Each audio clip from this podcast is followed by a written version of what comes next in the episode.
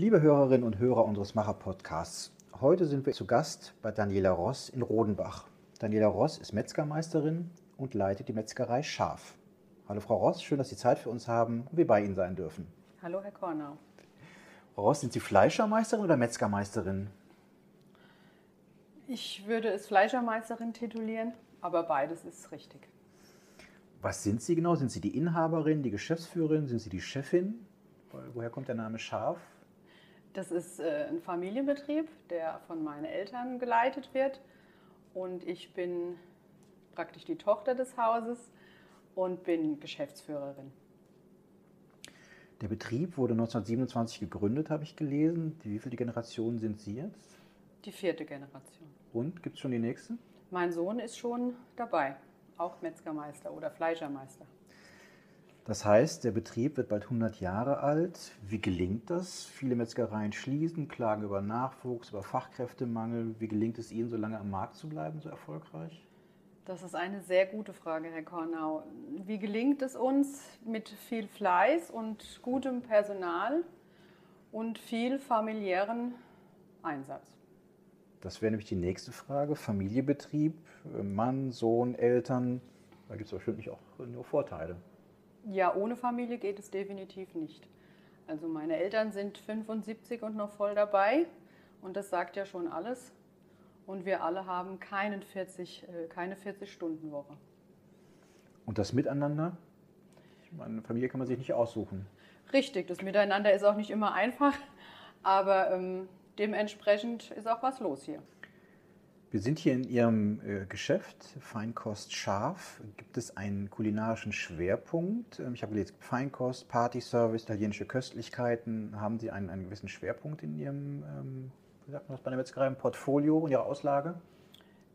Schwerpunkt oder der Name Feinkost ähm, kommt daher, dass wir so ein bisschen Zusatzartikel noch haben, die in, in die Richtung Feinkost geht wie eingelegten Schafskäse, Oliven, ein kleines Zusatzsortiment an Wein, Spirituosen.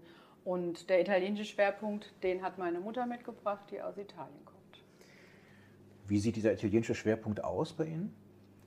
Ähm, das betrifft nicht nur Fleisch und Wurst, wie zum Beispiel eine italienische Salsiccia mit Rucola, Parmesankäse, Weißwein und Zitrone. Das ist die Salsiccia Pugliese.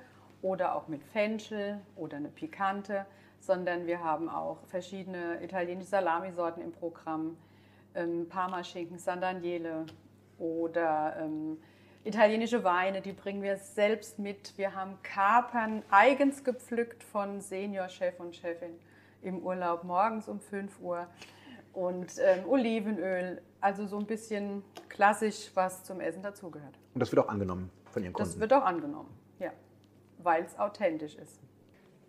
Seit zwei Jahren haben wir ähm, die Corona-Pandemie. Spüren Sie Auswirkungen beim Partyservice? Im Partyservice selbstverständlich, da so gut wie alle Feste, große auf alle Fälle und selbst auch kleine Familienfeste natürlich ausgefallen sind. Aber ähm, das kommt immer darauf an, wie man aufgestellt ist und uns hat es jetzt äh, kein Bein gestellt, da wir ähm, noch andere Spezialitäten und, und Räume haben, mit denen wir das auffangen. Das heißt, Sie spüren es schon, aber Genau, wir spüren es schon, aber es hat uns nicht wehgetan. Ihre Ausbildung zum Metzger, zur Metzgermeisterin, wo haben Sie die gemacht? Ich habe sie definitiv hier bei uns gemacht. Also im elterlichen Betrieb? Im elterlichen Betrieb, genau. Das ist eine gute Idee? Auch das kann sehr schwierig sein, aber da wir uns sehr gut verstehen und verstanden haben schon damals, war das für mich kein Problem und ich nach der Ausbildung dann mal ein halbes Jahr in einer anderen Metzgerei geschnuppert habe. War das Ihr Traumberuf? Oder was Sie immer schon lernen wollten? ähm, wurde zu meinem Traumberuf. Ähm, da ich noch zwei Brüder habe und der Erstgedanke natürlich so ist, dass das ähm, die Brüder weitermachen, ähm, wollte ich als äh, junges Mädchen studieren, und zwar Jura, und wollte unbedingt Staatsanwältin werden. Und das hat sich aber im Laufe der Jugend zerschlagen. Und ich wusste dann von einem auf den anderen Tag, was mein eigentlicher Traumberuf ist. Liebe auf den zweiten Blick. Sozusagen. Zu Ihrer Ausbildung gibt es Schwerpunkte in der Ausbildung zum Metzger? Zum Beispiel muss man Frau selber schlachten können? Ist das Bestandteil der Ausbildung? Nein, es gibt fünf Bausteine und aus den fünf Bausteinen kann man sich zwei aussuchen. Schlachten Sie selber? Wir schlachten hier selbst. Gibt es da eine Voraussetzung oder sollte man gewisse Kriterien erfüllen für diese Ausbildung? Gibt es einen gewissen Schulabschluss? Reicht ein Hauptschulabschluss? Hauptschulabschluss reicht und ähm, die Kriterien, ich denke, ich spreche für das gesamte Handwerk, ähm, liegen auf einem ganz anderen Schwerpunkt und zwar die personelle, die Persönlichkeit. Es muss passen. Es muss passen und es muss Spaß machen oder sollte Spaß machen. Man muss offen sein. Ob man in der Schule dann mal ein Jahr nicht so gut war, sei dahingestellt. Wie lange dauert die Ausbildung? Generell drei Jahre. In der Ausbildung verdient man im ersten, zweiten, dritten Lehrjahr 700, 800, 900 Euro. Zahlen Sie das auch oder legen Sie was drauf? Gibt es irgendwelche Goodies für Auszubildende? Das hängt vom Auszubildenden ab. Also da kann man sich ähm, gerne und schnell Goodies abholen, mhm. wenn man willig ist und zeigt, was man kann. Die Berufsschule für Ihre Auszubildenden, wo ist sie? Die liegt hier in Hanau, mhm. die nächste Stadt acht Kilometer entfernt. Gibt es etwas, auch das gehört ja dazu, was nicht so toll war in der Ausbildung, in Ihrer Ausbildung? Frühes Aufstehen, Kälte, Arbeiten an oder mit Tieren? Fällt mir jetzt nichts Negatives ein. Ja, die Kälte, im Winter ist es kalt, dafür werden wir im Sommer um die Kühle beneidet von allen anderen. Also es wie in jedem anderen Beruf auch, gibt es Vorteile und Nachteile. Aber im Großen und Ganzen überwiegen die Vorteile. Haben Sie nach der Ausbildung direkt die Meisterin gemacht und warum? Nein, ich habe nicht gleich meinen Meister gemacht. Ähm, früher durfte man das auch noch gar nicht. Inzwischen ist es anders. Inzwischen darf man nach der Schule gleich seinen Meister machen wovon wir nicht begeistert sind und auch abraten. Man sollte erstmal ähm, eine gewisse Erfahrung sammeln und dann auf die Meisterschule gehen. Ich glaube, das ist auch der Trend, dass es um sehr, sehr junge Jungmeister gibt, ne? die dann direkt nach der, genau. nach der Ausbildung den Meister machen oder die Meisterin. Genau. Raus, wie ist das so, mit Ihrem Sohn und den Eltern zusammenzuarbeiten? Sie sind alle Metzgermeister. Gibt es hier eine Arbeitsteilung oder verschiedene Aufgabengebiete, die jeder besetzt? Ja, ich bin zwar Metzgermeisterin, aber inzwischen liegt der Fokus bei mir natürlich im Verkauf. Das heißt, ich habe praktisch meine Mutter ersetzt und ähm, mein Sohn ist mit meinem Vater in der Produktion. Und von daher ist das alles kein Problem. Aber wir können uns, wenn wir es brauchen, gegenseitig unterstützen.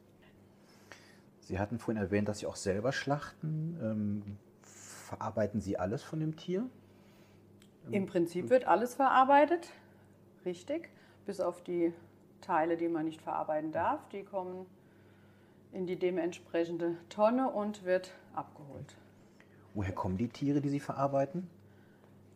Die Tiere werden von den Bauern in also umliegenden Gebieten ähm, lebend hierher transportiert und werden dann hier geschlachtet. Das heißt, sie kommen aus der Region? Aus der Region, mhm. genau. Frau Ross, Sie bieten hier auch einen Mittagstisch mit einem vegetarischen Gericht an. Wird das angenommen? Warum bieten Sie das an? Wir haben uns damals, als die Idee für den Mittagstisch entstanden ist, überlegt, ähm, den Menschen einfach auch was Fleischloses anbieten zu können. Nicht um der Sache an sich, sondern dass man einfach nicht unbedingt sieben Tage die Woche Fleisch essen muss, sondern um einfach eine Alternative anbieten zu können. Um Abwechslung anzubieten. Frau Ross, ich weiß, dass Ihnen das Thema Ausbildung sehr am Herzen liegt. Viele Kolleginnen von, Kollegen von Ihnen suchen händeringend Lehrlinge. Sie bilden auch aus. Sie scheinen Lehrlinge zu finden. Wie gelingt Ihnen das? Weil Sie so nett sind? Absolut nur deshalb. ähm, wir hatten jetzt auch zwei Jahre lang mal kein Glück. Ähm, inzwischen habe ich wieder Auszubildende in der Produktion als auch im Verkauf. Es wird immer schwieriger, definitiv, aber ich denke, das wird sich wandeln und hoffe natürlich, dass es sich wandelt. Ähm, sowas spricht sich gerne auch rum. Und wenn man einen guten Ruf hat während der Ausbildung als Ausbildungsbetrieb, dann schafft man es meistens auch, welche zu akquirieren. Aber es wird definitiv immer schwieriger. Warum? Das ist was, was ich Ihnen nicht beantworten kann. Das möchte ich auch gerne wissen, warum. Dieser Beruf ist der Weltbeste, sage ich immer. Kreativ, abwechslungsreich, menschennah, allumfassend. Man lernt immer was dazu bis ans Arbeitsende. Es macht einfach Spaß und wir wissen auch nicht, warum. Kann es sein, dass Eltern und auch Lehrer eine Rolle spielen?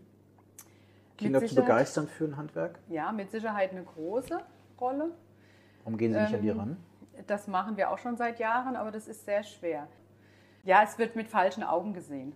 Also ich denke mir schon, dass wir mehr arbeiten müssen für unser Geld wie andere Berufe. Aber ähm, wer hat schon gern Langeweile auf der Arbeit, sage ich immer. Die Zeit geht wesentlich schneller rum, wenn man was zu tun hat. Und es macht dann einfach mehr Spaß. Also das wird falsch gesehen, definitiv. Bieten Sie Praktika an für junge Menschen? Auch. Praktika, Und? Schulpraktika, private Praktika, Girls Day, alles, was es gibt.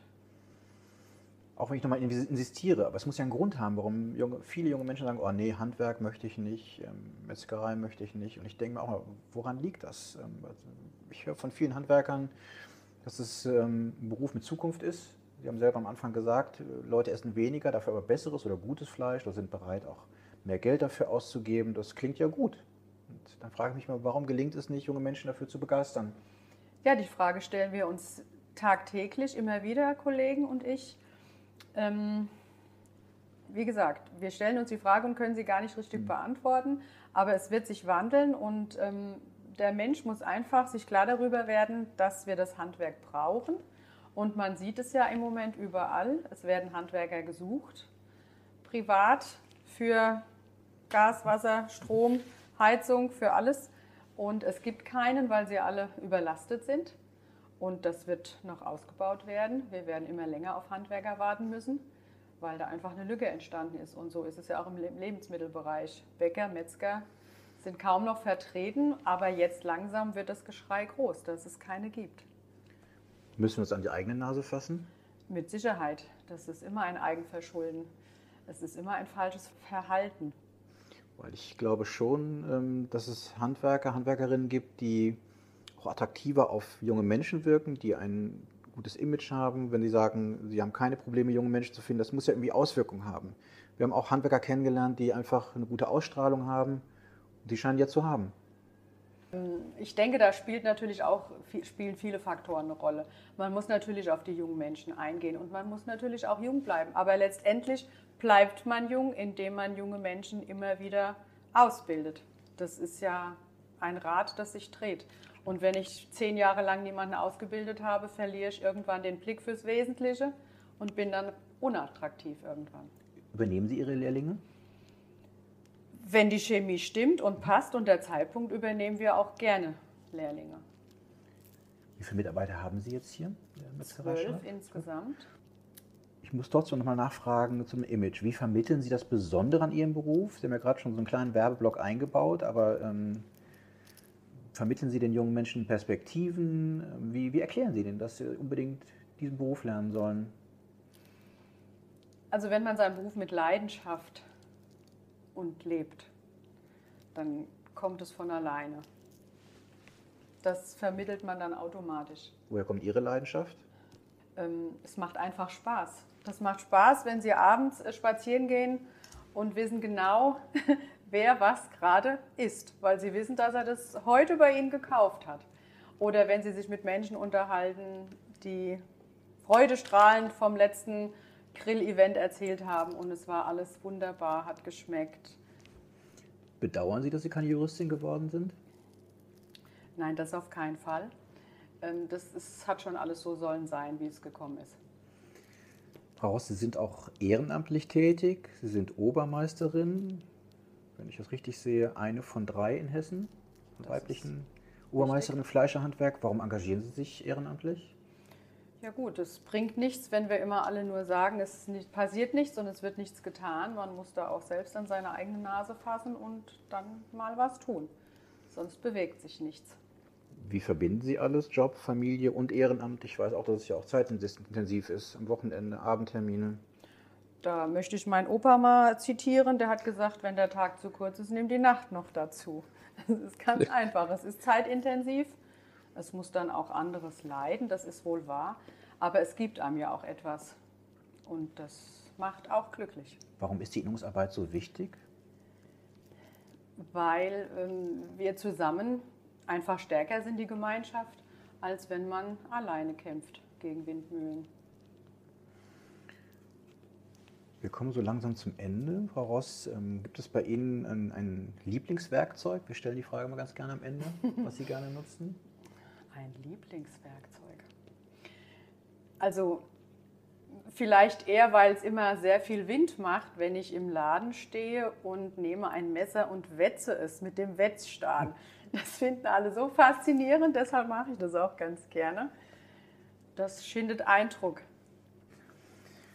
Frau bitte vervollständigen Sie den Satz. Handwerk ist für mich das Beste, was es gibt. Liebe Zuhörerinnen und Zuhörer, wir kommen so langsam zum Ende des heutigen Gesprächs. Damit ihr zu Hause noch einen etwas persönlicheren Eindruck von Daniela Ross bekommt, hier noch die traditionelle Blitzfragerunde. Wo haben Sie Ihren schönsten Urlaub verbracht? In Italien. Wo? In Apulien.